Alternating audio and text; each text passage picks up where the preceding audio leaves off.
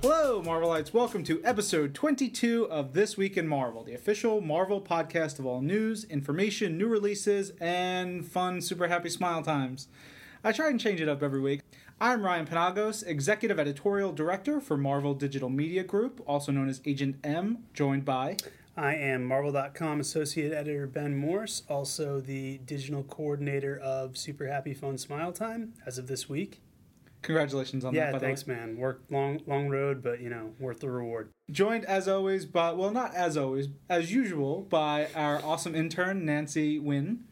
Did I say it right? Oh yay! Congratulations. Woohoo! I did it. All those letters are silent, so I remembered that.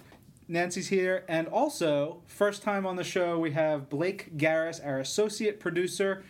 I I hired you. What is your title? of editorial content and programming. Yes, Blake. This is his third day at Marvel as a full time employee. He was a freelance writer for me before. It took several months to get him in here and hired as a salaried employee, but we finally did it. He is going to take on the duties of editing this podcast, so he's sitting in on at least this episode to see what we do and get a, a feel for our weirdness and all the, the stuff that he's going to have to cut out from this. Blake's Uh, got a vo- great voice for radio too, so hopefully he'll contribute. It's like having Waylon Jennings on the podcast. Hello, darling.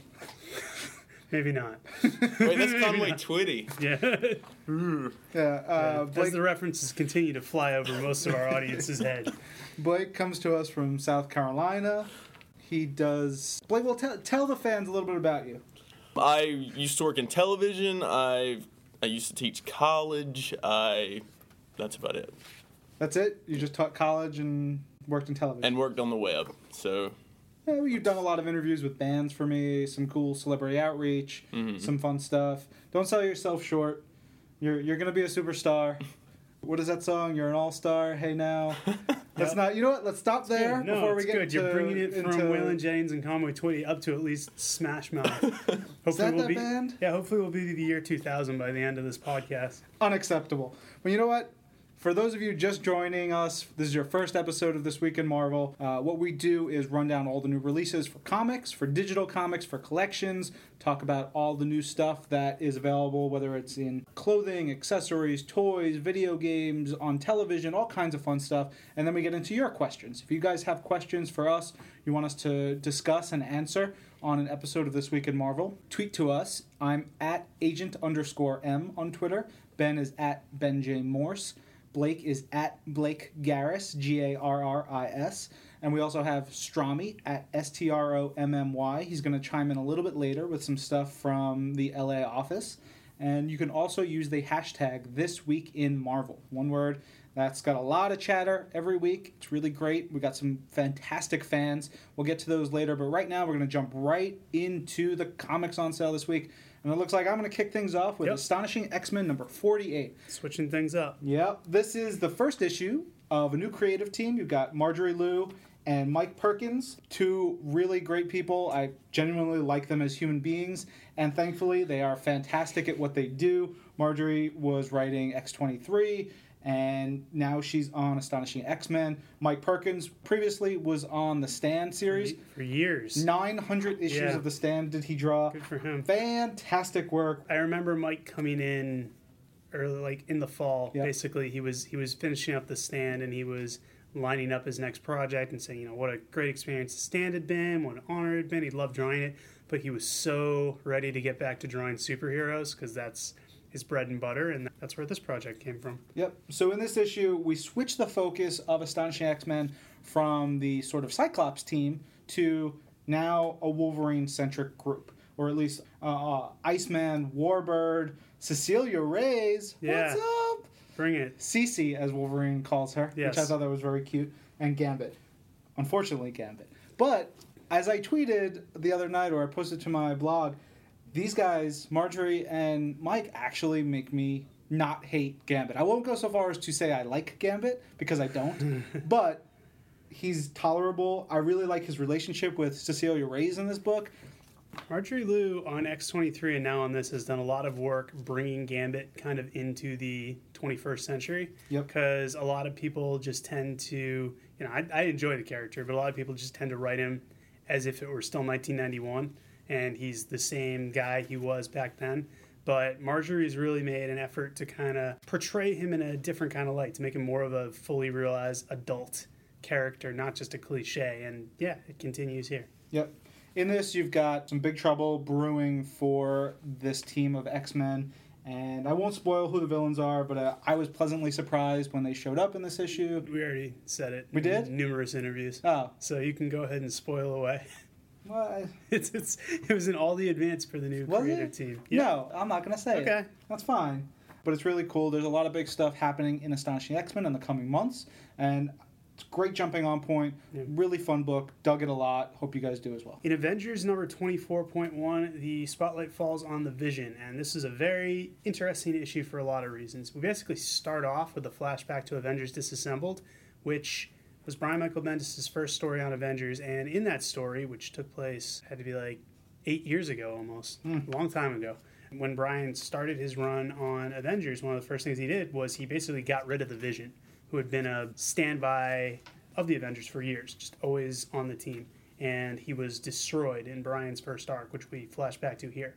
Now, Brian has brought him back to kind of bookend his run, and he was in the most recent arc of Avengers, but here we learn about his kind of journey back to life, and he starts tying up loose ends that he left when he was destroyed. He confronts She Hulk, who was the person physically responsible for his destruction, even though his, his wife, the Scarlet Witch, was the one kind of pulling the strings.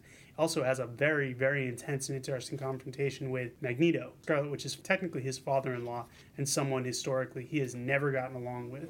And what this issue really made me think was Bendis, why haven't you been writing the Vision for the past eight years? Because Bendis writes a great Vision. The Vision is one of my favorite old school characters. I'm a big old school Avengers fan, and that cold, uh, calculating android character who also has more heart than just about anyone else on the team.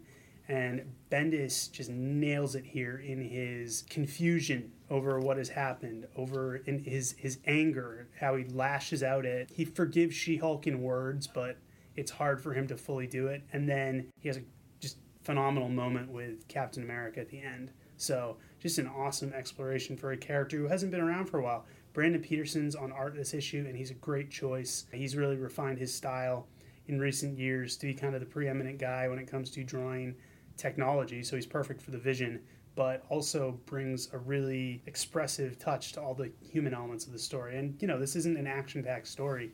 It really is a human-focused story on the Vision, and it was really nice for me. It was a breath of fresh air to see the Vision back, and I'm both thrilled and angry at how well Brian handles him now that Brian is wrapping up his Avengers run. And I could have been getting a decade of this.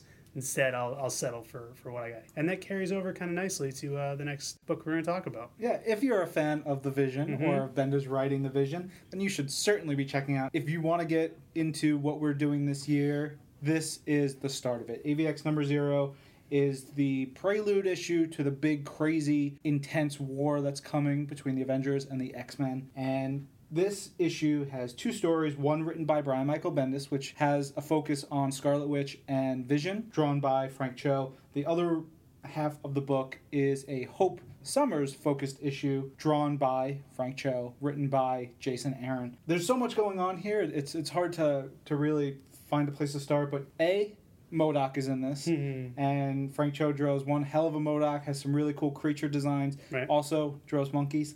Loves the monkeys. Frank Cho does. Also loves the ladies. If you didn't know, he draws the female figure. He draws the female figure. I'll leave it at that.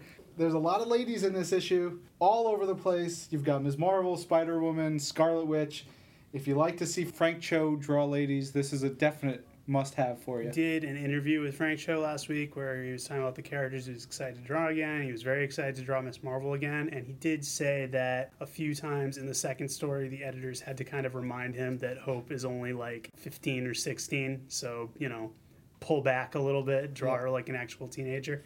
But he did it. Yeah, Frank Cho is a very talented, very talented dude. he sure is. Uh, and also in this, Serpent Society. Yep. Our favorites, Kicking it off. all stars of the Marvel villain universe. Yeah. They are in this issue, and they get the holy hell beaten out of them by Hope. well, that's what they do. Yeah. That's that's their function. Perennial jobbers, Note, but we love them. Yeah, note that story takes place in San Francisco. That's going to be important very soon to the podcast. That the Serpent Society just got beat up in San Francisco. Yes. Tease, I'm teasing. tease it tease it up i mean this issue is great you've got important po- story points for scarlet witch and Yeah. hope two very pivotal characters to avengers versus x-men what they do in this book feeds into where they will be in the rest of avengers versus x-men I'm playing right off the Avengers Point One issue we just talked about. Basically, Avengers 24.1 is the Vision searching for the Scarlet Witch. He doesn't find her. They reunite in this issue, and it is heart wrenching. it's a heartbreaker it totally It is is tough. I've always loved that relationship. I remember actually when Bendis took over Avengers, he said he never got the Scarlet Witch Vision relationship, but clearly something has happened in the last 10 years because he writes the heck out of it. I mean, the second story about Hope, it's very ominous and it's kind of fun. You get to see Hope really strut her stuff and sets her up as why she's such a cool character. With the Scarlet Witch, it's really a lot more of an emotional story and look at where this character has come from and look at where she's at. So it does set both of them up for AVX, but in very different ways. yeah and i talked about how frank draws women and that's great and all but he is a master of facial expressions Yeah. he's a master of everything he's he's really one of the finest artists in comics but the amount of emotion he conveys specifically through facial expressions Yeah. for ladies, for men, for androids, for beast characters, it's all there. He's just he's so damn good. It's really Beast nice to characters see. Yeah, like Beast, beast or this fella, serpents. serpents. But That, Serpents. that's a beast. Yeah, That's a, that's a form of beast. yeah. Yeah. Anyway, We could go on. this for days. is you guys got to read this. I don't. pivotal comic. Yeah. Over in Avenging Spider-Man number five, remember what I said about the Serpent Society getting beat up in San Francisco? Well, across the country in New York City, the Serpent Society, because they are just some of the hardest working villains in the Marvel Universe, are getting beat up by the Avengers in New York City. This uh, issue of Avenging Spider-Man, another fun issue by Zeb Wells, with some gorgeous art by Leinil Francis Yu, turns the focus to Spider-Man and Captain America. Although really, the Avengers are featured in whole. You've got Hawkeye, who was in the last issue. You have Wolverine. You have Spider Woman, and they tie up the loose ends from the previous issue of Avenging Spider-Man, where it was Hawkeye and Spider-Man against the Serpent Society. They go and get the rest of Serpent Society here. The focus here is really on the fact that the Avengers find some of Captain America's old comics from when he was Steve Rogers. His vocation is that he is an artist, aside from being a soldier, and he used to doodle. And someone's selling through an auction some of his old comics, and they're really corny, golden age ones Awesome. devoted to selling war bonds. They're very funny. And Spider Man becomes fixated with the idea that Cap is a nerd just like him. Peter's a science nerd, Cap's a comics nerd. They should bond more. So you have this fun story with the Avengers going after Serpent Society, Hawkeye in his old costume because it's laundry day, which is just a great gag. And the whole time, Spider Man kind of needling Captain America, like, hey, we should hang out more. Hey, we have a lot in common. And Captain America just being like, trying to be polite, but at some point just snaps. It's just like, look, I am not that guy. Like, I am not the scrawny guy I was in the 40s and kind of hurts Spider Man's feelings a little bit. They mend things up, but it's, it's, it's a fun issue. Zeb Wells has just been doing really fun stuff here. And again, some great artwork on this issue. And, you know, Serpent Society. Plus, you got the uh, free digital download with this issue. It's one of the one of the issues where you can get a free coupon inside. I think that's true of AVX number zero as well. It certainly is, Benjamin. This week we also have Captain America and Bucky number 628, wrapping up the story by James Asmus, Ed Brubaker, and Francesco Francavilla. Really cool stuff. They finally take down Adam and the androids and all the, the crazy business that's been going on and get some good resolution to the replacement Captain America story that was that happened way back when and had come up through this story. Really cool ending, and then this leads right into the new direction for the book with being called Captain America and Hawkeye next month. Check that out. Daken Dark Wolverine number 23, the final issue of the series. A series that I've been pushing very hard for the last few months, imploring people to check it out.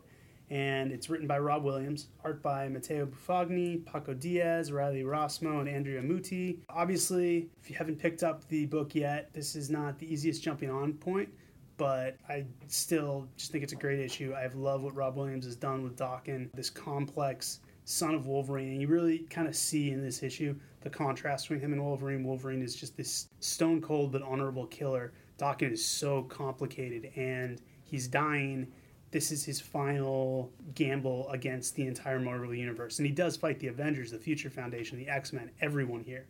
It really is almost one issue of the Marvel universe versus Daken. He's holding New York City hostage with a scheme he's cooked up. He gets some incredible one liners off against guys like Spider Man and the Thing, but then just descends as he knows he's falling apart and just tears everyone down with him.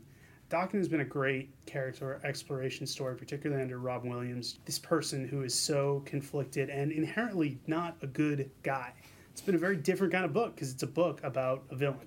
And I've enjoyed every minute of it. I'm going to miss this series a lot. And I really hope that when these final issues come out in trade and when they're out on the Marvel Comics app, which I believe they are now, people should really check it out.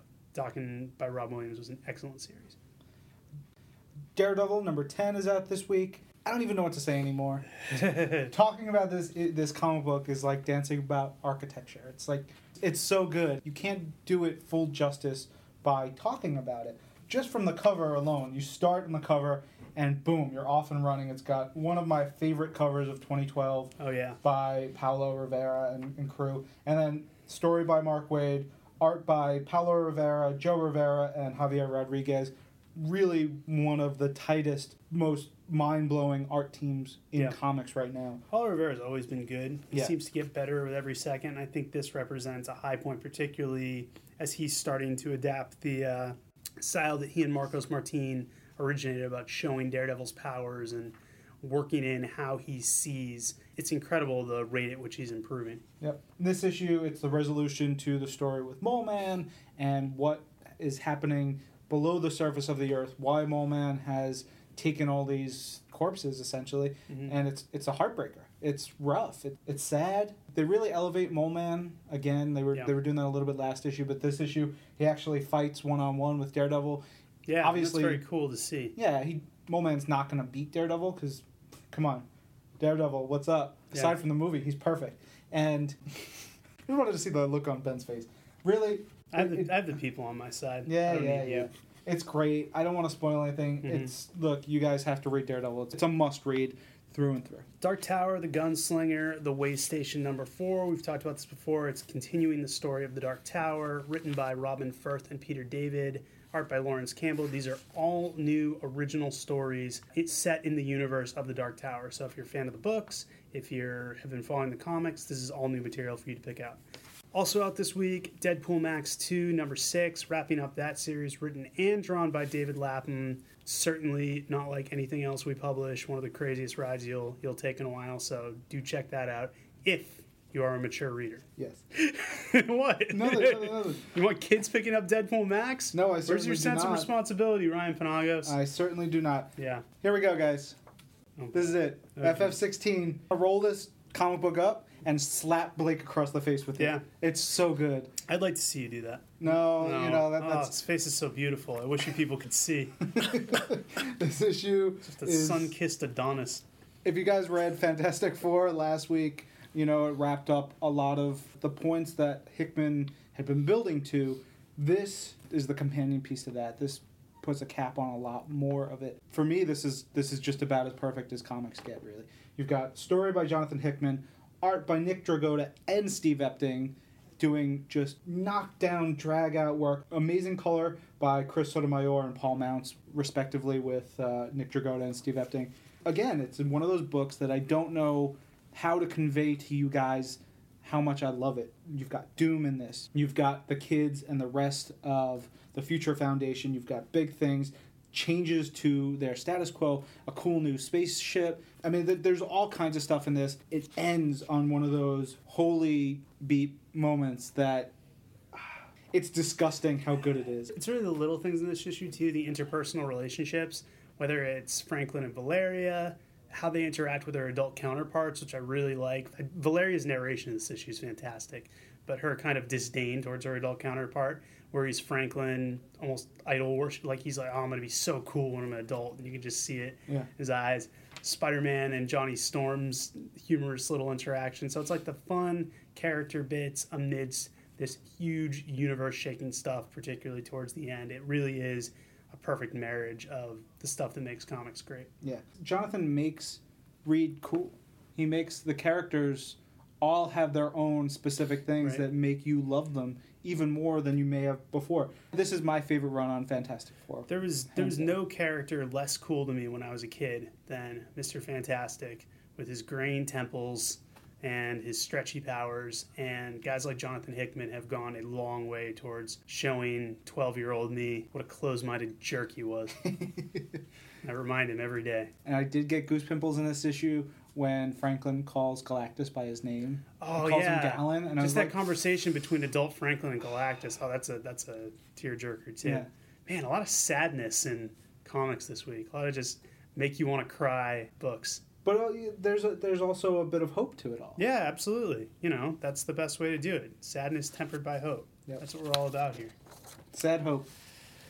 Another Rob Williams ending this week. Daken came to an end, and Ghost Rider also came to an end with issue number nine. This is another Rob Williams ambitious series that I loved. Um, it wraps up the story of Alejandra, her ill-fated somewhat run as Ghost Rider, and brings Johnny Blaze back into the saddle. What's you don't sit on a saddle on a motorcycle. What do you sit on, Nancy?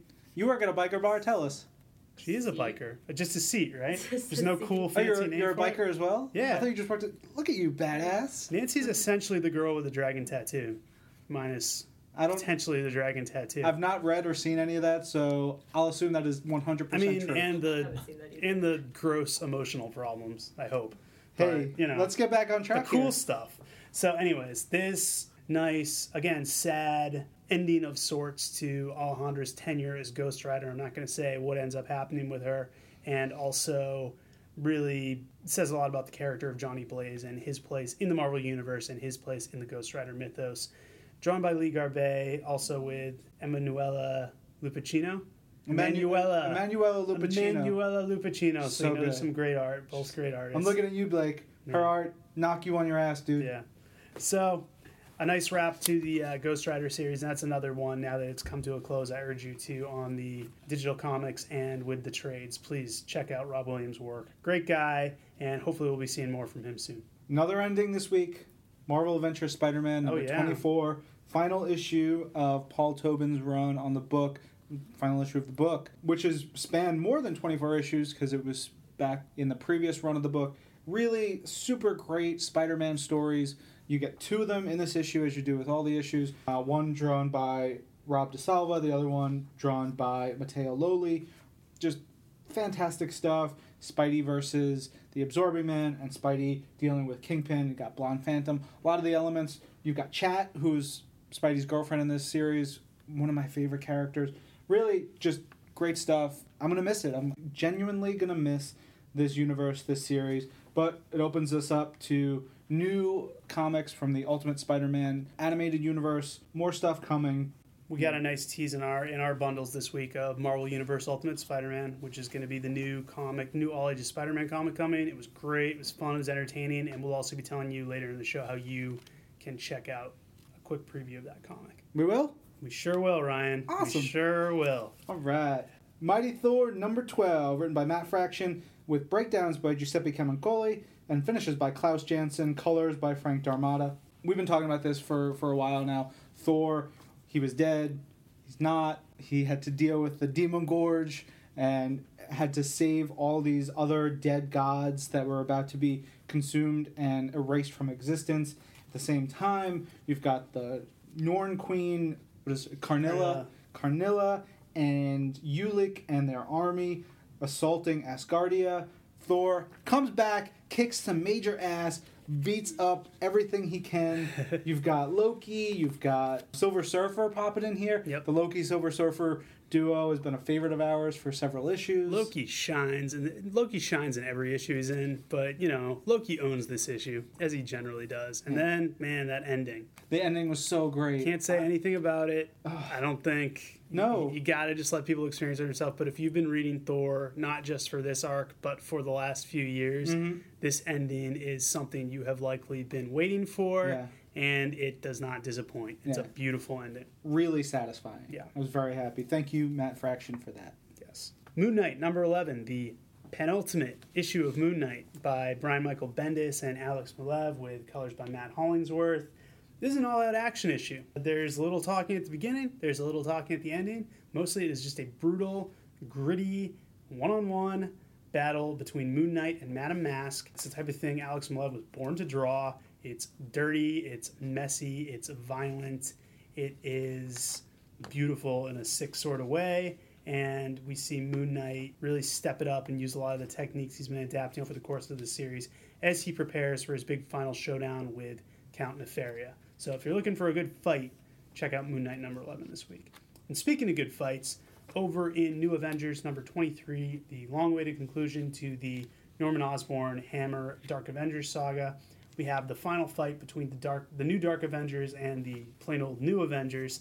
We have Skaar, who was revealed as being on the side of angels in the previous issue, turns against the Dark Avengers, wrecks things up, really takes them to school, and then the new Avengers come in and similarly get their smackdown on the Dark Avengers. This arc, we've said it, by Brian Michael Bendis with art by Mike Deodato, assisted by Will Conrad, has really been just fun to watch the new Avengers fight the Dark Avengers and all these weird combinations. And this is no exception. Daredevil and Iron Fist get some great moments. Wolverine gets his moments. Spider Man, Miss Marvel, everybody. And ends on a bit of a cliffhanger for Luke Cage. But again, I would say Moon Knight and New Avengers is a nice back to back fight, fight, fight. Get ready for more fights. AVX is coming. Fight night combo is how I would sell it. Were I selling it? Which You I are am, selling it. Which I am right now. Very good. You want more Avengers? Damn it, you got more Avengers. Secret Avengers number 24 out this week by Rick Remender, Gabriel Hardman. Great colors by Bettie Breitweiser. We've been talking about this book since Rick and Gabe came on. It's two or three issues now. And you've got pretty much everything going wrong for Hawkeye's Secret Avengers team. Yeah. Things are in a bad way. Captain Britain and Human Torch are probably the only ones who have a glimmer of hope right now. But it does end on a cool moment for the, the team Yeah. who's who's stuck in this robot city. Yep. What did they call it? The core? The core. Yeah. The core. Like that movie? It's nothing like the Nothing like, like, that the more. movie The Core. Nope. But you know what? There's a neat bit with Captain Britain in here that even he's kind of imperiled because his armor is somewhat reliant on technology. It's a common, it's a fusion of magic and technology, and he has to kind of shut off the technological aspect because it is trying to basically join with all the other sentient machine life forms down in the core. So all the all the Avengers face interesting challenges here, and it, Rick Remender is so good at making every page packed with info, with action, with everything. It definitely feels longer than whatever page count it has. Yeah, I, I was gonna say that it's a very dense, very full book, and it's great. You feel like you're getting so much out of this one comic, and it's great. And Rick's such a jerk, though. Yeah. He just does awful things to all his characters. Yeah. that he's writing, and it just every issue I read, I'm like, man, he's so good. I hate him. Yeah. Why would he do that to in this issue, Beast? And there's there's Yeah. a lot of heavy stuff, but another great issue of Secret Avengers. In the penultimate issue of the 12, issue number 11, we have Dynamic Man stands revealed as the villain of the piece, if you will. Junkless dynamic. Man. Junkless Dynamic Man, Ni- Dynamic Man, is the big bad of the 12. And unfortunately for the 12, he's also their most powerful member. So this issue is about them trying to find clever ways to defeat him. The Phantom Reporter takes center stage. Captain Wonder, Fiery Mask. There's a lot of sacrifices, some, again, fitting with the theme of the week, really sad sacrifices. Can they ultimately take down Dynamic Man? That's issue, you're going to have to read it for that and just beautiful, beautiful art by Chris Weston. Scripts by J. Michael Straczynski, but Chris Weston just delivers so hardcore. His style is just amazing, and I'm actually really looking now that the 12 is almost wrapped. Where does Chris Weston go from here? That could be a very interesting question that hopefully we'll have answered soon. Ultimate Comics Ultimates number eight is out this week. Art by Esad Ribic and Dean White. It's written by Jonathan Hickman, but Esad and Dean. We've talked about all these great artists. You've got the Daredevil crew. Yeah. You've got the Twelve crew. Esad and Dean may be my favorite art team this week. This is the prettiest issue of the week. I don't even. And that's on a week with a Paolo Rivera Daredevil issue. Yeah. No offense to Paolo, but this is just beautiful. looking at these pages again, Mhm. as I, I read it several days ago. I just I, I gotta set this book on fire and and never Yeah. think about it again because I can't handle it. It's yeah, so I want to blow up some of these pages and frame them rather than set it on fire. But you know, to each their own. Yeah, whatever works for you. Yeah, celebrate comics in your own way, kids. Yeah. This is great. I mean, if you've been reading the Ultimates or really any of the Ultimate Universe books lately, you know that heavy things are happening in the Southeastern Asian Republic, Right. SEAR, and then in the city, you've got these big factions moving against each other. A lot of heavy, crazy stuff going on. America's involved. The Ultimates are involved. Hulk plays a big part in this. Reed Richards, crazy, crazy, crazy, Yeah. crazy, crazy, crazy, crazy, crazy, crazy Reed Richards. You know, when we did our end of the year awards on Marvel.com for 2011, um, we did our top 10 villains. Ultimate Reed Richards ended up really, really high on the list. Well, how's that possible? There's only a few issue of Ultimate Comics Ultimates up, but he is so devious and just so cruel and just scary. He's a fantastic villain, and I love his conversation with the Hulk in this issue. Oh, yeah. Yeah. And you also have the Zorns, Yep. Zorn and Zorn. And there's that really sad part with uh, Zorn with an X giving a eulogy for one of his uh, fallen brothers. But then you've got Zorn with a Z Yep. taking his crew head another great page. Look at Just- that page. Yeah, you guys, you can see this, right? Yeah. As you're Oh, listening to this podcast. The only way you can see it is to get it for yourself. Yeah, I'm gonna stop talking about it. Ultimate Comics, The Ultimates number eight. Stop it right now if you're not reading it. And that's another comic that if you pick up, you get a uh, code for a free digital copy. So As with all the Ultimate books. Uncanny X Force number 23 by Rick Remender with art by Greg Tocchini and also again by colors by Dean White concludes the Otherworld saga. We have the final confrontations between X Force, the Captain Britain Corps, and the forces that are laying siege to Otherworld. We learn something about those forces, and there's a lot of Braddock family drama here. Stuff going on between Psylocke and Captain Britain that's really going to change their relationship. Some cool stuff with Age of Apocalypse Nightcrawler, and just a nice end to this four part saga that I, I felt so bad for Psylocke by the end of it. This is again Rick Remender. I was just gonna say. son of a gun. Yeah, I just want to punch you in your beautiful Some- face. Something terrible happens to a character who wrote the book. Of course, Rick Remender. Yeah, It's, thanks, he's, Rick. he's taken Jason Aaron's spot as the number one torturer. I I did think about that when, when after I read it. I was like, man, he's Jason Aaron. Yeah. And it. Jason Aaron's, you know, kind of, kind of mellowing. He writes Wolverine, and the Wolverine X-Men. X-Men is more like fun. Yep. And He's done with Wolverine, so he can't torture him anymore. So yeah, I think Rick Remender's really picked up the gauntlet and just spiked it into the ground. Finally, we conclude with X Men Legacy number 264, kicking off another arc, which I'm really digging. It's written by Christos Gage with art by Rafa Sandoval. Two somewhat in limbo characters make their return in Mimic and Weapon Omega of the Dark X Men, and they come to the Jean Grey School with a problem, namely that Weapon Omega needs mutant energy to survive, and Mimic has been giving him his semi mutant energy, which has turned him very sick and also into a living bomb. So it's a bad situation all around. X Men have to find a way out of it before Weapon Omega explodes. Rogue makes some tough decisions. A lot of insight into Rogue's character here and what motivates her. But far and away, the best part of the issue, maybe not far and away, but a true highlight of the issue is the opening where it's Rogue and Cannonball. I love it because, and Blake can appreciate this, because there are two southern based characters who northern writers have been writing for years. So they all say I spelled ah or you know stuff like that and they just have like a three page conversation where it's just like you know there's no ing on anything it's all an apostrophe it's just a bizarre curiosity but it's a great conversation too and i love cannonball so i'm always happy to see him and chamber returns in this issue Yeah. and chamber has a really cool scene so cool cast opening up in x-men legacy all right, we got to pick a TWiM of the week. It's tough, man. it comes down to two for me. It's uh, FF number 16 and Avengers number 24.1, with Avengers versus X Men number zero also being in the mix. I don't know.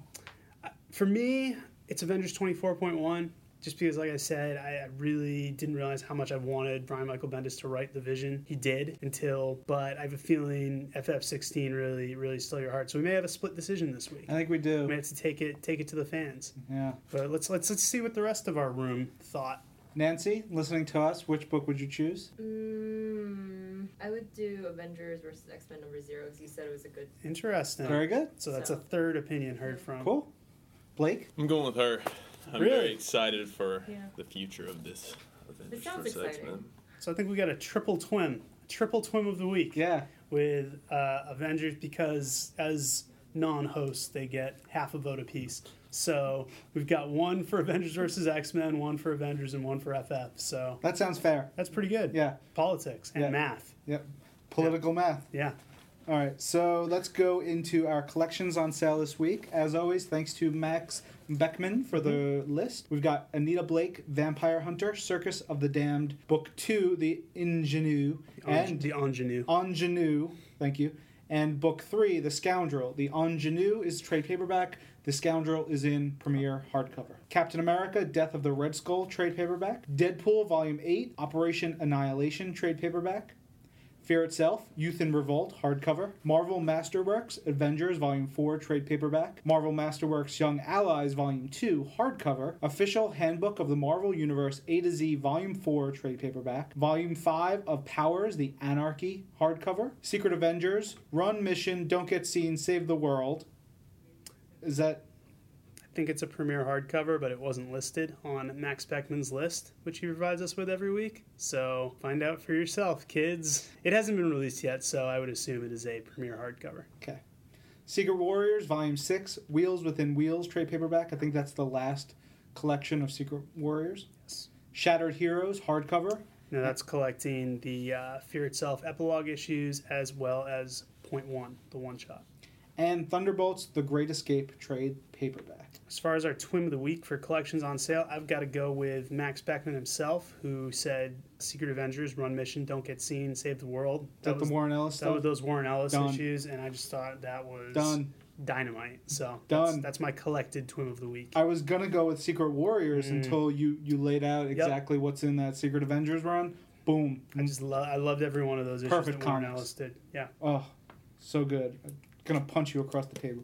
Thanks, man. No problem. So, in addition to the stuff we listed, we have some digital comics released on the Marvel Comics app this week that are out of, of the print comics we, we listed. And again, I think it's it's just about everything. We've got Astonishing X Men number 48, Avengers vs. X Men number 0, Avengers number 24.1, Avenging Spider Man number 5, Captain America and Bucky number 628, Daken Dark Wolverine number 23, Daredevil number 10, FF number 16, Mighty Thor number 12, Moon Knight number 11, New Avengers number 23, Secret Avengers number 24, The 12 number 11, Ultimate Comics Ultimates number 8, Uncanny X Force number 23, X Men Legacy number 264. In addition, as I was saying earlier, the Ultimate Spider Man premiere comic, so a preview of Marvel Universe Ultimate Spider Man, is also available via the Marvel Comics app. And I believe that is every book with the exception of Dark Tower, which is a best selling author and thus not on the Marvel Comics app yet, but everything else is available day and date. So everything we talked about, you can also pick up on the Marvel Comics app. Did you also note once again that Avengers vs. X Men number zero, Ultimate Comics Ultimates number eight, and Avenging Spider Man number five all have the free digital codes? Uh, I did not note that, and since you're sitting across from me, I believe you knew that and just brought it up to shame me. I'm not going to say I did. I'm not No. going to say I didn't. I'm saying you did. You don't need to worry about it. Fair enough. In addition to those day and date comics, we also have some older comics released on the Marvel Comics app, and those include Daredevil, issues number 76 through 80, wrapping up the Brian Michael Bendis run. All five issues of the Iron Age, so that's Iron Age Alpha, Iron Age 1 through 3, and then Iron Age Omega, so you can read that entire story start to finish on the Marvel Comics app.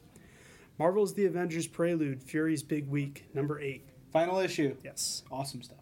The first six issues of Strike Force Morituri, which we've been talking up on the podcast lately. Some cool, not seen in a while stuff you're going to check out.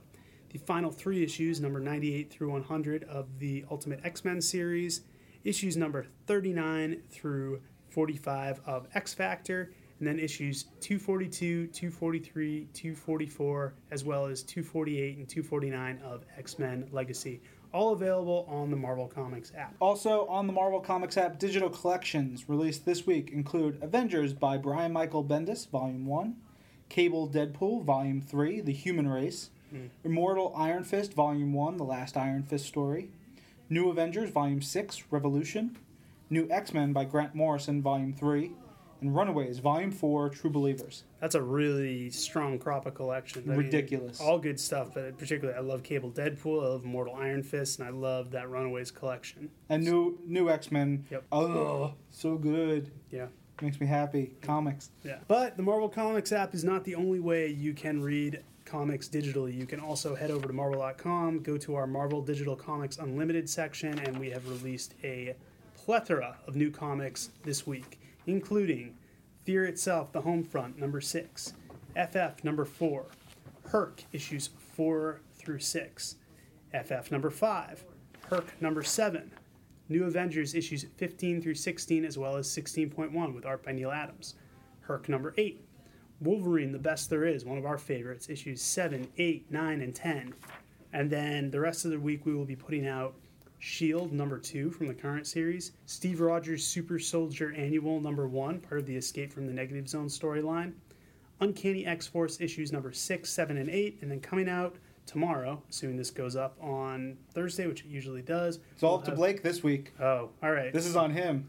So going up Friday, we will have Skaar, King of the Savage Land, issues number one, two, three, four, and five. Very good. All right, so that wraps up all our comic book stuff, all the new releases this week. But that's not the end of new stuff available this week. First up, we've got new costumes for Avengers Alliance, Yeah. Facebook game. I know you guys are playing it because I hear you guys talking about it all the time. New costumes are brown and tan Wolverine, black suit Spider-Man, and heroic age Hawkeye. And now there's two versions of each of these new costumes. The new costumes, one version retains that character's class. So Spider-Man, if he's an infiltrator in his regular costume, there's a black suit Spider-Man which retains the infiltrator status. But there's also a black suit Spider-Man that puts him as bruiser status. I bought that one because Spidey's one of my top two guys in the game, and he's he's a beast. It's really cool because it makes you feel like, oh man, it's black suit Spider-Man. He's all venomed out. It's really cool. He just beats the crap out of people. It's really fun to play with him in PvP. Good stuff. We're also going to have Storm, alternate costume coming. And yesterday I showed Ben and Blake some of the alternate costumes that we haven't released yet, that we haven't teased, that we have not told anyone about yet, and they were pretty cool. Yeah, a lot of good ones coming up. Yep. Also, you can pick up new polo shirts from Mighty Fine. They have a few of them. They have Marvel iconic logos. So the Avengers A, X Men X, the Ultimate Comics Spider Man Spidey logo. So if you're heading to the country club this weekend for a round of tennis and you want to show your Marvel fandom, or if you just want to wear a nice shirt, Yeah. you can pick up the Mighty Fine polo shirts. I, I actually might grab a couple of those myself. I love polo shirts. Make me feel classy. I'm going to leave that there. We're going to kick it over to Marc, who's going to tell us about other stuff available from games and TV. Marc, take it away. Hello, hello, hello there, This Week in Marvel listeners. This is Marc Strom, aka Strommy, aka Marvel.com assistant editor out in Los Angeles, out of Marvel Studios, coming to you with the latest on what is on TV this week in Marvel. First up, we have the big premiere of Marvel Universe this Sunday, April 1st at 11 a.m. Eastern Time. Marvel Universe, for those of you who don't know, is our new programming block on Disney XD. It consists of Ultimate Spider Man and the Avengers Earth's Mightiest Heroes. This kicks off at 11 with the hour long series premiere of Ultimate Spider Man. That's right, you get not one, but two whole episodes of Ultimate Spider Man this Sunday, as well as the second season premiere of The Avengers Earth's Mightiest Heroes, which features not only your Avengers, but Doctor Doom, the Fantastic Four, and some other surprises that I will not spoil for you. But anyway, check it out, watch it. It's going to be great. I've seen y'all. It's awesome. Hour and a half of pure Marvel joy. Not only do you get two episodes of Ultimate Spider Man and one episode of The Avengers Earth's Mightiest Heroes, but you also get to see the premiere of some of our short form content. We have a new series of interstitials called Marvel Mashup, which I talked a little bit about last week. Marvel Mashup basically takes old classic animated footage from shows like Spider Man and His Amazing Friends or the 1982 animated Incredible Hulk series. It re edits them, it's all redubbed, it's hilarious you will enjoy it very much. I believe you have two episodes of Marvel Mashup coming your way in the middle of the Marvel Universe block. We've also got the Fury Files promos, which give you a little bit more information on some of the characters seen in the Marvel Universe. There will be several other short forms, uh, something called Masterclass, in which you get to see how Joe Quesada brings some of your favorite Marvel heroes to life on the drawing board, and even more. Apart from that, and moving on to a different corner of Marvel, we have the finale to the Blade anime series, also airing on Sunday. This is what's all been building up to. Blade versus Deacon Frost, and uh, he has to foil Deacon's master plan in order to save the world. And yes, you can catch the full finale Sunday morning at 4 a.m. only on G4, and that will bring Blade to its bloody conclusion.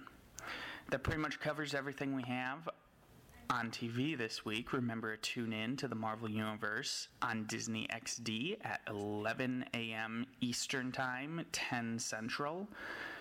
And check out the premiere of Ultimate Spider Man and the season premiere of Avengers. Aside from that, I will send you back to Ryan and Ben, and I will be here again shortly with more on Marvel movies and TV news. Thank you, Marc. All right, let's go right into Marvel news. I'll kick it off. This week, I'm putting out the George R. R. Martin interview I conducted last year, really towards the end of the year. George R. R. Martin, who has written all the Game of Thrones books and is involved with the Game of Thrones, I should say George R. R. Martin, who has written the A Song of Fire and Ice series, which includes Game of Thrones and Dance with Dragons and all that stuff, and was also involved with the Game of Thrones television series he's a huge Marvel fan. He's been a Marvel fan since he was a kid, and I got to talk to him. It was really cool. He told me all kinds of tidbits and what he likes about comics, some of the stuff he doesn't like about comics, and what he liked about the movies. It was a really great conversation. So we're gonna put that out this week. I'm super excited to get that out in the world. We talked about the Mighty Fine polo shirts. We have a new Wolverine mini bust from Gentle Giant that is available for pre-order, but we released the images for that. And we also have new Avengers stickers on Get Glue. If you, well, by the time this goes up, you will have already missed the Black Widow sticker. Hopefully, you got to check in and get that. There's another sticker available now. Get up on that. Check into Marvel's The Avengers on Get Glue. Keep coming back to Marvel's The Avengers on Get Glue. I think you'll you'll find there's some more fun stuff coming.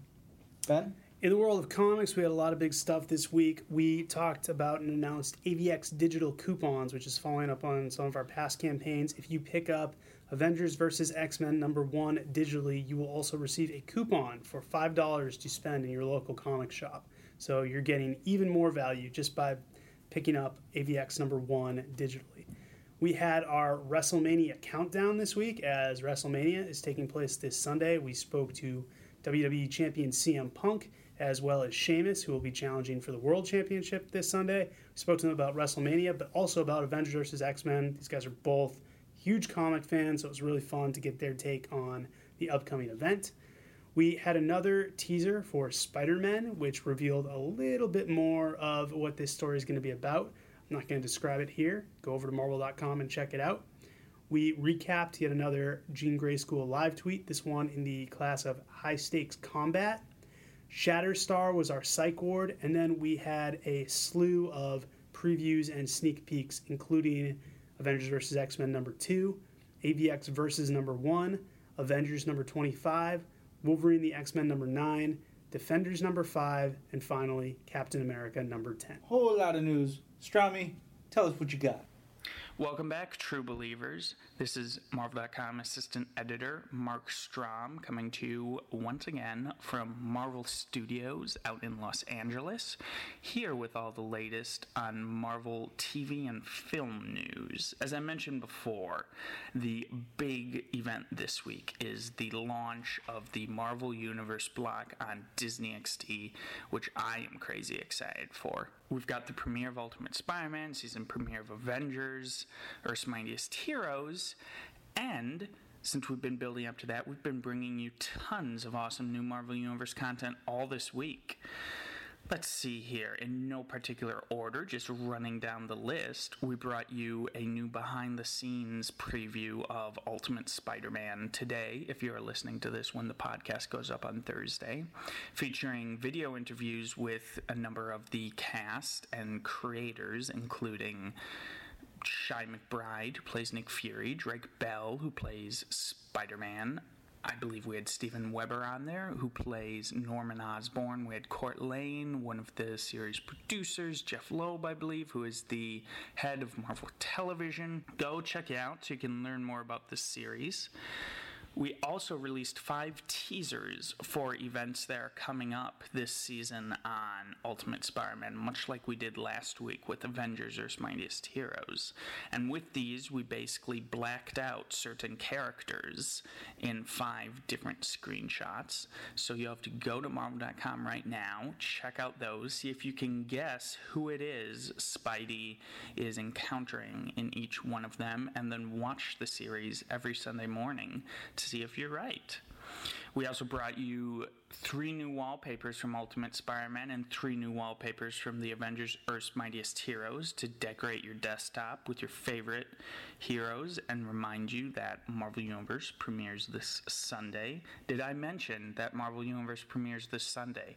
If not, I should mention that Marvel Universe pre- premieres this Sunday. Earlier in the week, we continued our round of interviews with Man of Action, who are the writers and producers on Ultimate Spider Man. Man of Action is, of course, a studio made up of four creators who should be very familiar to comics fans. We've got Joe Casey, Joe Kelly, Steven T. Seagle, and Duncan Rouleau.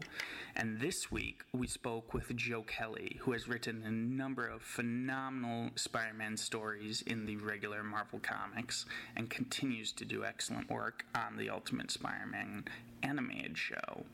So he gave us his thoughts on breaking into animation, what's like working on the show. And yeah, just what joy it is to write Peter Parker in general. We also announced today, if again you are listening to this on Thursday when this goes up, that we will be live blogging the premiere of the Marvel Universe block this Sunday morning. Uh, we will be live blogging with the East Coast premiere of this series. So we will begin our live blog at 11 a.m. Eastern Time, 10 Central.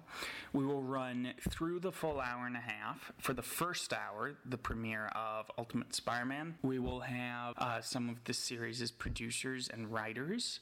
And for the last half hour, which is the season premiere of the Avengers Earth's Mightiest Heroes, we'll also have some of the creators behind the show. Who all will join? Well, that's the surprise.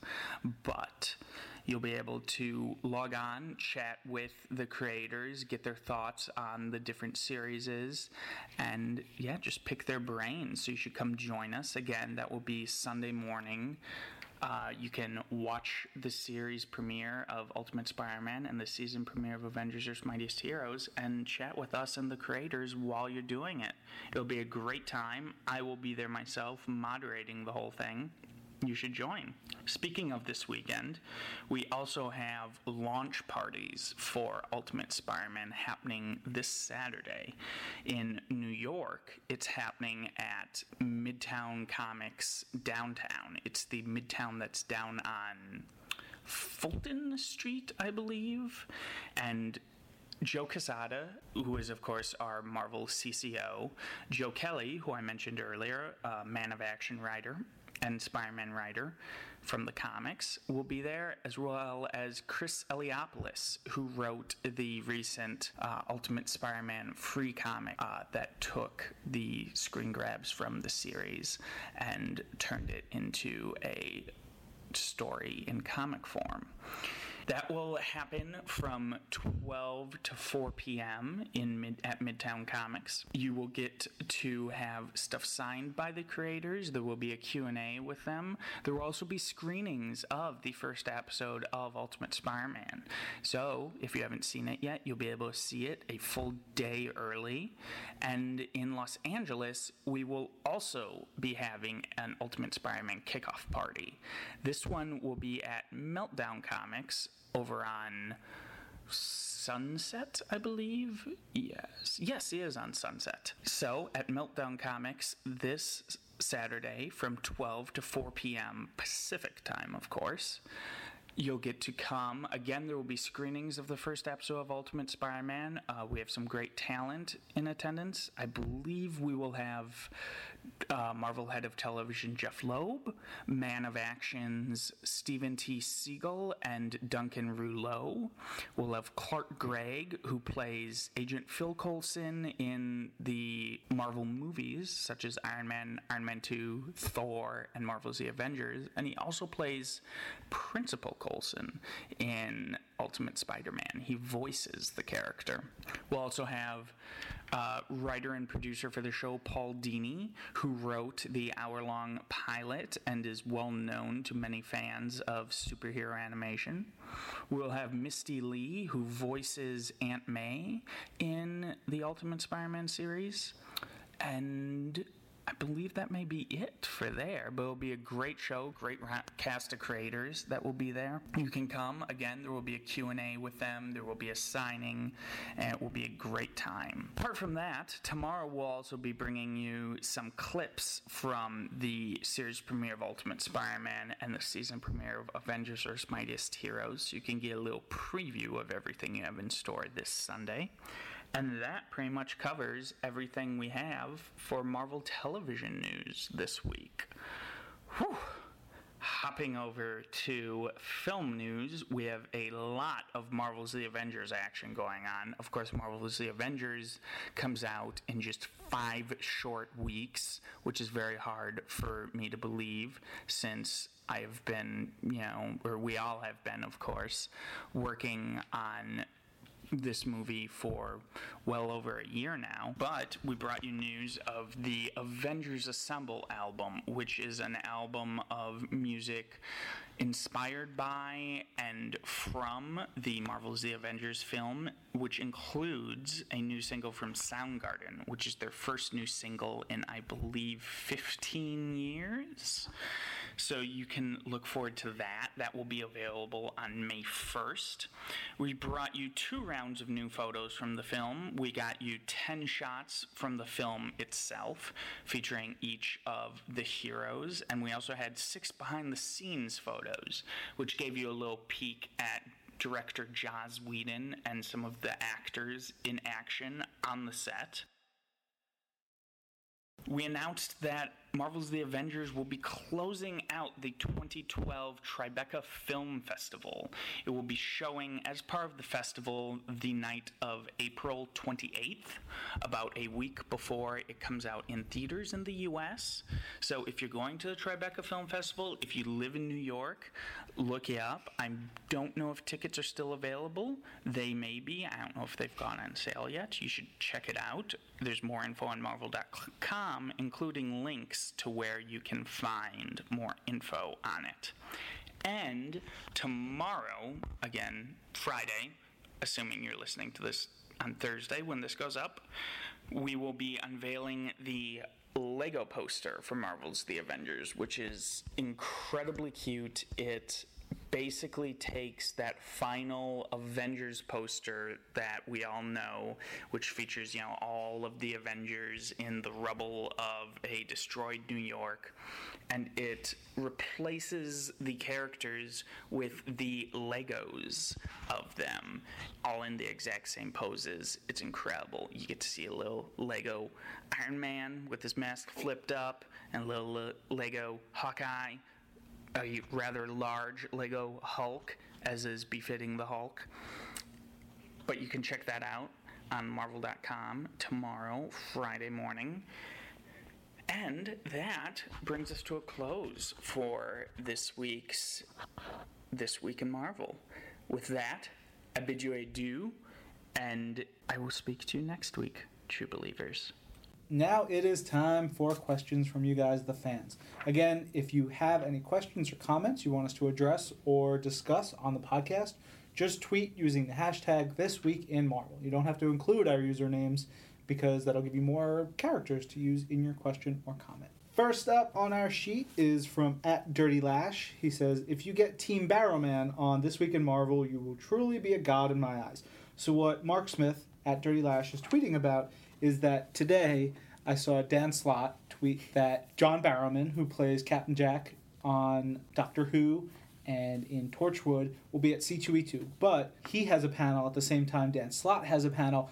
Slotty was very upset by it because he's a huge Doctor Who, Who fan, as am I, and he really wants to meet John Barrowman. And I tweeted to Team Barrowman that, hey, if you want to come by the Marvel booth, you know, we'll do some fun stuff with you. So that would be super cool. I would love to get him to do a little mini Marvel podcast, take some photos on the stage at C2E2 with us. It'd be really cool. So hopefully we can make it happen, but I make no guarantees. At RCS underscore T tweeted, Is there anyone from This Week in Marvel coming to Emerald City Comic Con? Well, five of us who produce this podcast in some way, shape, or form, I'm going to say no. Emerald City Comic Con is this week. Oh, yeah. hear- What? Won't be there. No. Yeah, sorry. Hey. Ain't happening. There may be someone from Marvel. I don't know. I'm sure we have artists who are in the Pacific Northwest and writers, so maybe they'll make it out there. Unfortunately, we won't be there. But if you go, have fun. Buy some Marvel comics. At Lincoln Phoenix tweeted, "Who would you have on your dream Avengers team?" This is a good question. Ben, why don't you Very start us off? Um, I always liked the template that Kurt Busiek used back when he relaunched Avengers, which was he had the big three: Captain America, Thor, Iron Man, then a few classics like Vision and Hawkeye, as well as Miss Marvel, and then added two completely new to the team characters in Firestar and Justice. So I'm a big fan of kind of.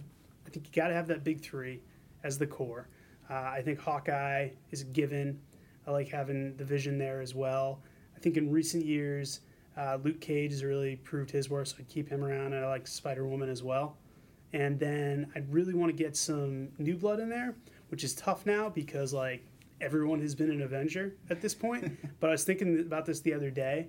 The only member of the Fantastic Four who has never been an Avenger is the Human Torch. Hmm. So I would love to see the Human Torch on that team. And then I think it would be cool to. I, I like what they're doing now with Storm, bringing an X Man over there. So I'm always a big fan of that. And I think something that would be really interesting is to bring in Kitty Pryde, who quintessential X Men has always been learning from them, kind of groomed to be their next big thing. I'd like to see her flip over to the Avengers. So that's kind of a rough guide of, of who I might include. That's cool. I'd want Doctor Druid. Gotta have Doctor Yeah. Druid. Oh yeah, forgot him. Yeah, must have. Rocket Raccoon. Mhm, I'd like to mhm. throw Rocket in there Sure. because he's he's a small raccoon. Yeah, dude. no, a lot of s- lot of And where Rocket Raccoon goes there. Groot goes. right. I love. I just love those characters. Put them on there. Adam Warlock. Mm-hmm. Yep. Could just cause Right. So this is the Guardians of the Galaxy and Doctor Druid so far. best Avengers team ever, right? Yeah. Right. No. Absolutely. Yeah. Is Doctor Druid the leader? Of course. Because if Doctor Druid's not the leader, you know he's going home. Yeah. Yeah. Why even waste his time? Right. Put Thing on there. Need a good bruiser. And let's see. We need someone psychic. Moonstone. yeah. Moonstone. Moondragon. Need someone psychic on there. So Moondragon. Okay. So yeah, I guess I was wrong with my team. Yeah, you Yours you is- were yours, way off. Yours is the quintessential Avengers team. Yeah. What about you, Blake? Who would be on your Avengers squad? It has changed due to Avengers Alliance. Um, I only need War Machine and the Hulk. And I'll throw in like Yeah. Beta Ray Bill or something. That would be a, that would be a heck of a team to read about every month. Yeah. Just their interactions would be fantastic. The Avengers so Hulk, story. are you angry? Yes. okay, I'm War Machine. I'm gonna shoot you and make you angry. Yeah. That's it. Okay, Nancy. I don't know. Um, I do like the big three that Ben said. I do want to see an X Men on there. I just don't know which one. I don't know about Kitty Pryde though. What's, wrong- what's your problem with Kitty Pryde? I don't know. I just don't like her that much. Oh, all right. As a biker, would you like to see Ghost Rider on the team? No. True. No. No, What about what about the female Ghost Rider who is more like you as a female biker? no. Nope. I think there's more to Nancy than just being a biker, and she doesn't want to be pigeonholed. It's good. It's good. Appreciate that. Strive. All right. At Ad Gab Joe Add Gab Joe. tweeted, "Hi guys, any plans to bring the Marvel app to Kindle Fire? How about Marvel AR and all that? Thanks." Well, Adam, there are no current plans to bring the Marvel app to Kindle Fire, unfortunately. Nothing to speak of at this moment. As far as Marvel AR, Marvel events, I haven't tried the, the, the Amazon App Store until right this very moment. Hmm. as I open up Wow. my Kindle Fire, Yeah. click is- apps, click is- store. This is live play by play. You using your Kindle Fire. Although Very Blake- exciting. Blake could very well edit this down so Yeah. it sounds a little bit better and cleaner. I don't know. This is this is this is real though. This is gritty. Yeah.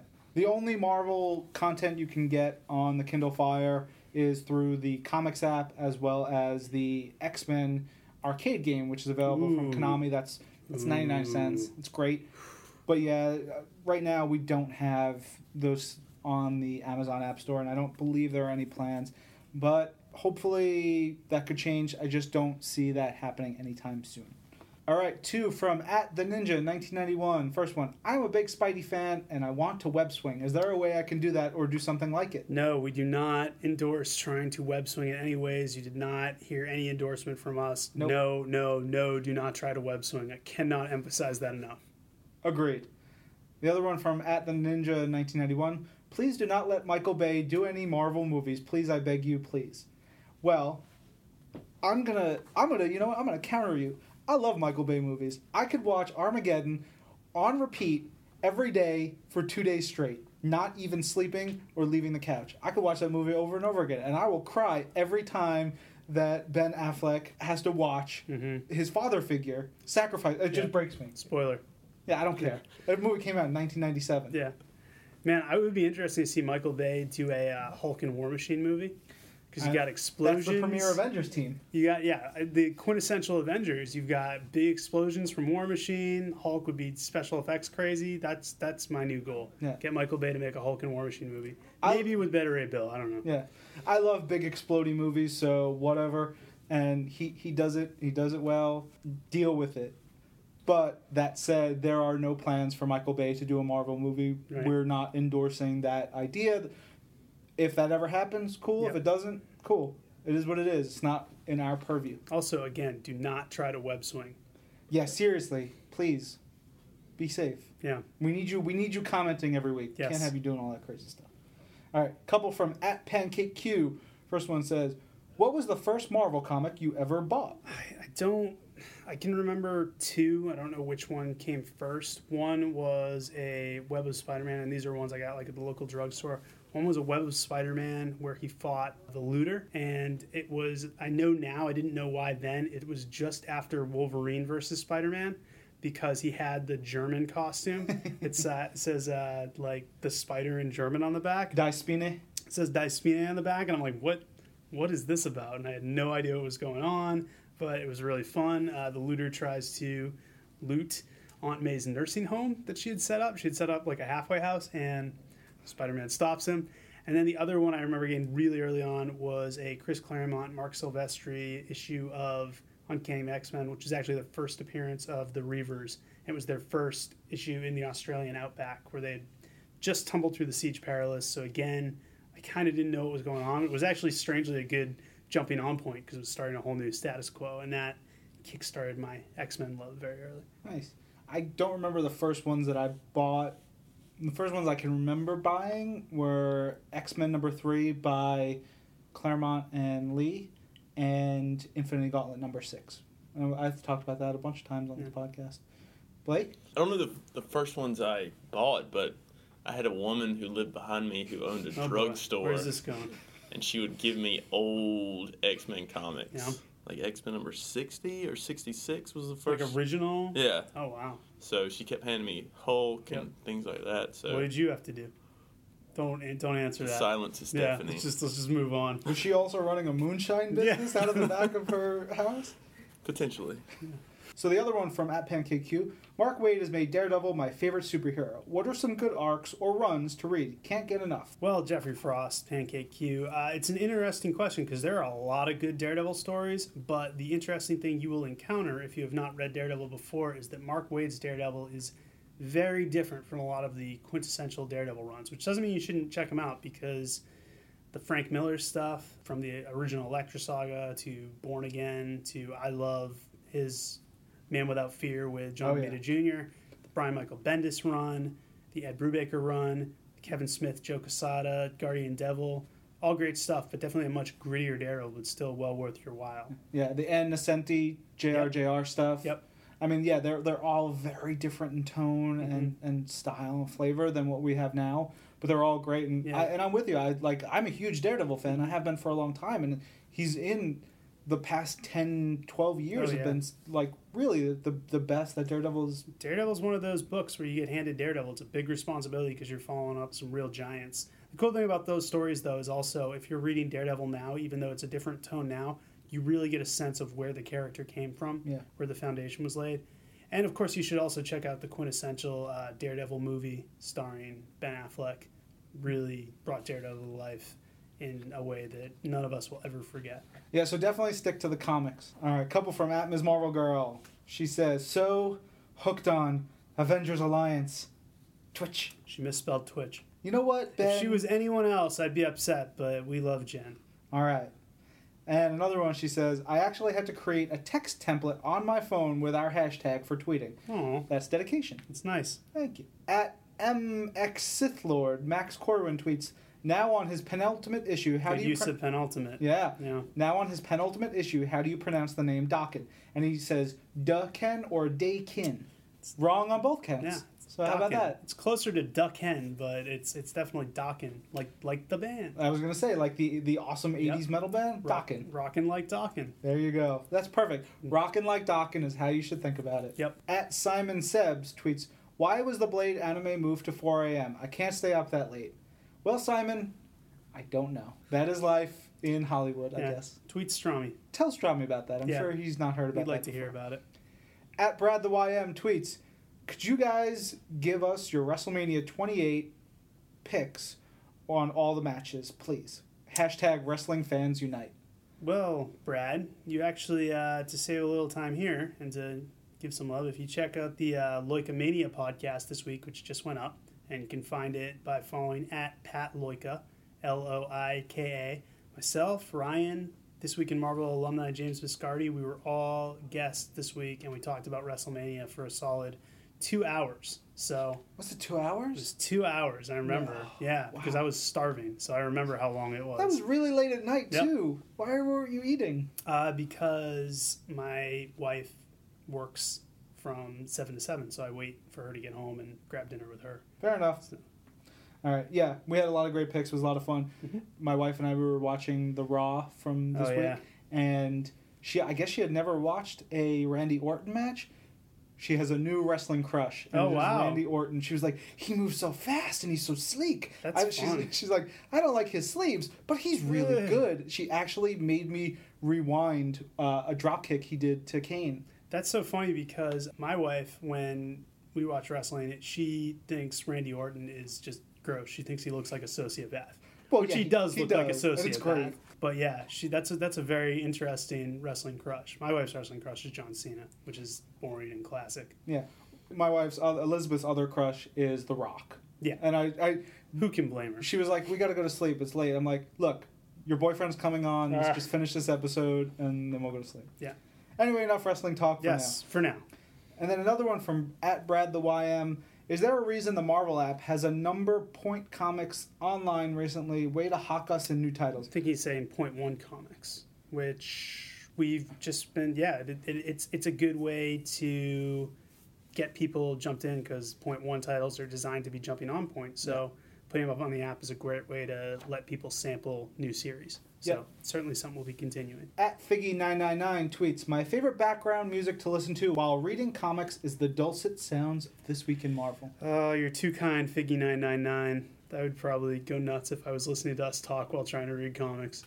Yeah, that's not that's a nightmare and a half. At Captain Malcolm tweeted, a book where Namor is the Captain Jack Harkness of the Marvel Universe hitting on everything. I would love that. M. Russell Nelson is referring to a comment I made last week while we were talking about Uncanny X Men. We were talking about how Namor is great when, especially right now, written by Kieron Gillen, Yep. and how he's just like this sex crazed, awesome, crazy alpha dude. And I, I said I just want to see him hitting on everything. Everything. And so Captain Malcolm uh, has equated that to Jack Harkness in Doctor Who and Torchwood, which ties back to Oh. another question. Call Look at that. back. All comes around. Yep. Captain Jack in the show, he loved the ladies, he loved Yep. the men, he loved the aliens, he loved them all.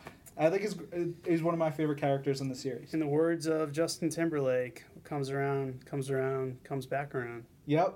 I love when I can just bring you to silence. Yeah. And I do it like three times a podcast. Good stuff. Huh? Yep. All right. We got a couple now from at Alex underscore M Morales. For some reason, I knew Agent M wanted to destroy, burn, and take to the sun John Carter, Gods of Mars. We talked about that last Yep. week. Sam Humphries and Ramon Perez just kicked the hell out of that comic. So good. Just want to cut them a thousand times, Yeah. probably. Push them down a flight of stairs and then hug them because it's so good. Yep. Hug them back to health. Yep. Another one from Alex. When writers are scripting a book, do they usually write the whole arc or a number of issues before they are sent to press? When writers are scripting a book, everyone works differently. Everyone has their own style, but generally, before an arc, they and the editor will work on an outline of what's coming up. In this day and age, with so many books coming out in such frequency, I don't think you're going to see anyone who's writing it literally coming up with the next month's issue the month before. Everyone's got some sort of long term plan. How long term that is, you know, some guys like Rick Remender or Jonathan Hickman plan years in advance, and then other guys will, you know, plan the next couple arcs. But also the editors play a big role because we have our planning meetings here, we have our summits, and a lot of times they'll know at least a rough idea of what's coming up in the books for quite some time to come, and then it's a matter of the writers will kind of break and outline a arc and then get down to the actual task of writing the scripts one Yeah. by one.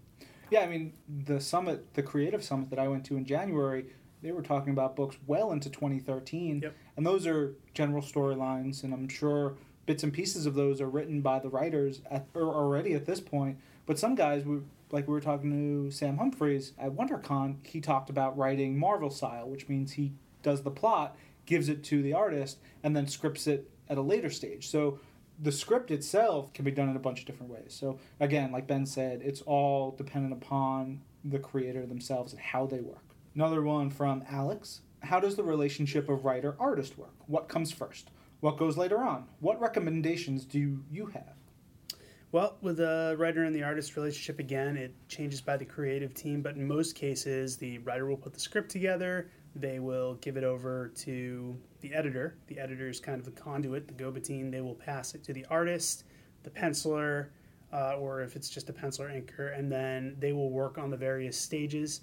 And the writer and editor continue checking in when it gets to pencils, when it gets to inks. Sometimes it goes from sketches to pencils to inks. So it usually starts with the writer, goes to the editor, goes to the artist. But as Ryan noted, some guys work Marvel style, so they will do just a plot, and then that will go to the artist, who will then sketch out from the plot, and then it goes back to the writer, who will script it, fill it in. So there's a couple different ways that it works. What goes later on, you know, you still have to do a lot of post production stuff as far as, or really in production stuff, like putting the letters in, coloring, tightening up things like that. And again, the editors are really the ones producing. They're kind of the producer of the movie. They're directing all those things. Yeah, and, even the the writer and the editor, as everything is already colored and laid out and lettered, will take another pass at it and Mhm. look at it and say, "Mm, you know what, maybe this dialogue doesn't work here.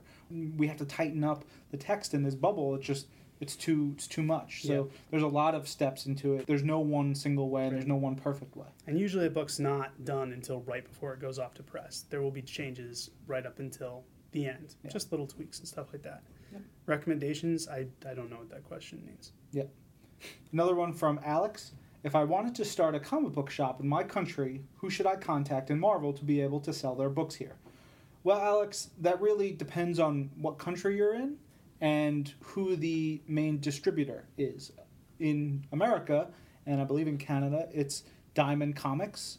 They are the main distributor of comics throughout the region. So, you know, if you're opening a shop, you have to open up an account with them and then you order monthly from their previews catalog. And that's how it's done. And, you know, you get a, a discount and all this other stuff. I mean, that, that's part of the business of being a comic shop retailer. Where you are, I, I don't know. It's really starting with finding who the distributor is in your region and going from there. Now we're on to Patrick Monster's questions, who we still cannot pronounce his Twitter name. So he's just Patrick Monster. Yep. Did I earn a few twin points for stumping Ben with the brew question? I think you did. Well, you can get twin points from Ryan, but you're getting twin demerits from me. So you're breaking even. Yep. So you're you're exactly where you were before. Another one from Patrick Monster. Tried playing the penultimate drinking game. Probably shouldn't do that at work anymore. Probably shouldn't do that at all. Yeah, we say that a that's- lot. Yeah, we we do not intend to get you drinking with our uses of penultimate, and don't make us start having to be responsible with our uses of penultimate. Because we will never do that. Yeah, that is not fair to us. I'm not going to stop using that damn word. No, it's a great word. Alex Gimmel tweets, What match are you most excited to see at WrestleMania? Don't know if this is something that I could tweet to This Week in Marvel. And that's fine. I mean, Yeah. we, we work with WWE a lot, so Yeah, we're happy sure. to talk about it.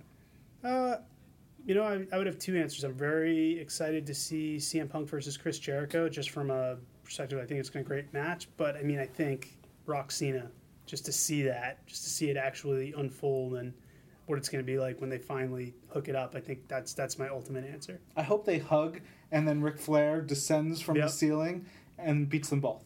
That's how I predict WrestleMania 28 will end. The match I'm most excited for is Punk Jericho. Just because really enjoyed Punk as I've gotten back into WWE, and Jericho oh, has since his ECW days been one of my absolute favorite wrestlers. Mm-hmm. At Epoch252 tweets, I just reread the trades collecting Marvel Fanfare 1 through 7. Will the rest of the series be collected in trade form? That trade came out, got to be a couple years ago Yeah. now, and I really liked it. It was uh, I was not expecting anything from it. It's a really fun collection of stories, uh, some great art, some great writing. Because it's been so long, I think the prospects of getting a follow up probably aren't as strong as they were. But you know, make people in the trades department aware that you want one, and certainly it's not outside the realm of possibility. I'd like to see it. At Moldwitch tweets, is the Deadpool solo title going to continue indefinitely or is it stopping? It's not going anywhere. When we had Jordan White on here a few episodes ago, he was asked the same question. He said that there's no plans. I think some people are confused because the current storyline is called Dead, and it's about Deadpool trying to die. But despite this plan, whether it succeeds or not, there are no plans to stop the Deadpool series. There have already been issues solicited post this story arc. Yeah. And Deadpool and Death Yeah. have a pretty good relationship. true. So, dude dies, he's Yeah. still got stuff going on. Yeah, could be a fun, like, you know, relationship drama. The book might just morph. Final question of the week is from at Dougie McG99. Love that Twitter name. I'm going to be It's a good honest. one. It's a good one. Just got back into Marvel and started with Ultimate X. Read all five in series. Where does the timeline go from here? Uh, I would recommend picking up Ultimate Comics Ultimates because that's the next place those characters appear. But you're also going to want to pick up Ultimate Fallout, I guess, before that because that really sets up the current Ultimate Comics universe. And from there, you can read Ultimate Comics X Men, Ultimate Comics Spider Man. But yeah, I guess start with Ultimate Fallout and then take it from there. You'll have a lot of fun. Good books. Yep. So that wraps up episode 22 of This Week in Marvel. You guys should have checked out episode 21.5, which was my interview with Joe Kelly and Steven Seagle, two of the Man of Action members. We talked about Ultimate Spider Man. We have two more mini podcasts mm-hmm. already done that Blake is going to edit. We should also note that coming up the week after Avengers vs. X Men number one. So, two weeks. Yes, two weeks from now, we are going to be having Tom Brevoort and Nick Lowe, the respective Avengers and X Men editors, on one of the mini podcasts. We've already gotten them to agree in principle. So we're going to be asking you guys for questions very soon. So start thinking about Avengers vs. X Men questions you have, and we will be shooting those to Tom and Nick, and we'll be putting calls out on Twitter for those. Yep. And then in between those, and we have more minis coming up. We have Chris Baker and we have Tom Cohen, both who work in Marvel's Los Angeles office. Those will be released on upcoming Tuesdays, depending on when we release everything else. But lots of podcast stuff. I'm going to C2E2 in a couple weeks. I will hopefully get more mini episodes for you guys, and we'll, we'll just keep doing this. We're also less than a month out from uh, episode number 25, and anyone who reads comics knows that 25 has to be a big one. So if you have ideas for stuff we should do for our big anniversary, uh, that's fine. Who thought we would make it this far? Me, Yes, you had full confidence. total confidence. Yes. All right. So thank you, Blake. Thank you, Nancy. Thank you, Carrie. Thank you, Strommy. Thank you, Benjamin. And thank you to all the listeners. This is another great episode. I hope. I hope. Really. Uh, let's let's just say it's a great episode. This and was a great episode. Yeah. Darn it. It was Yeah. a fantastic episode. One of the best. All right, guys. You have a great weekend, great week, whatever you're doing. Enjoy yourselves. Have fun. Be safe. This is Marvel, your universe.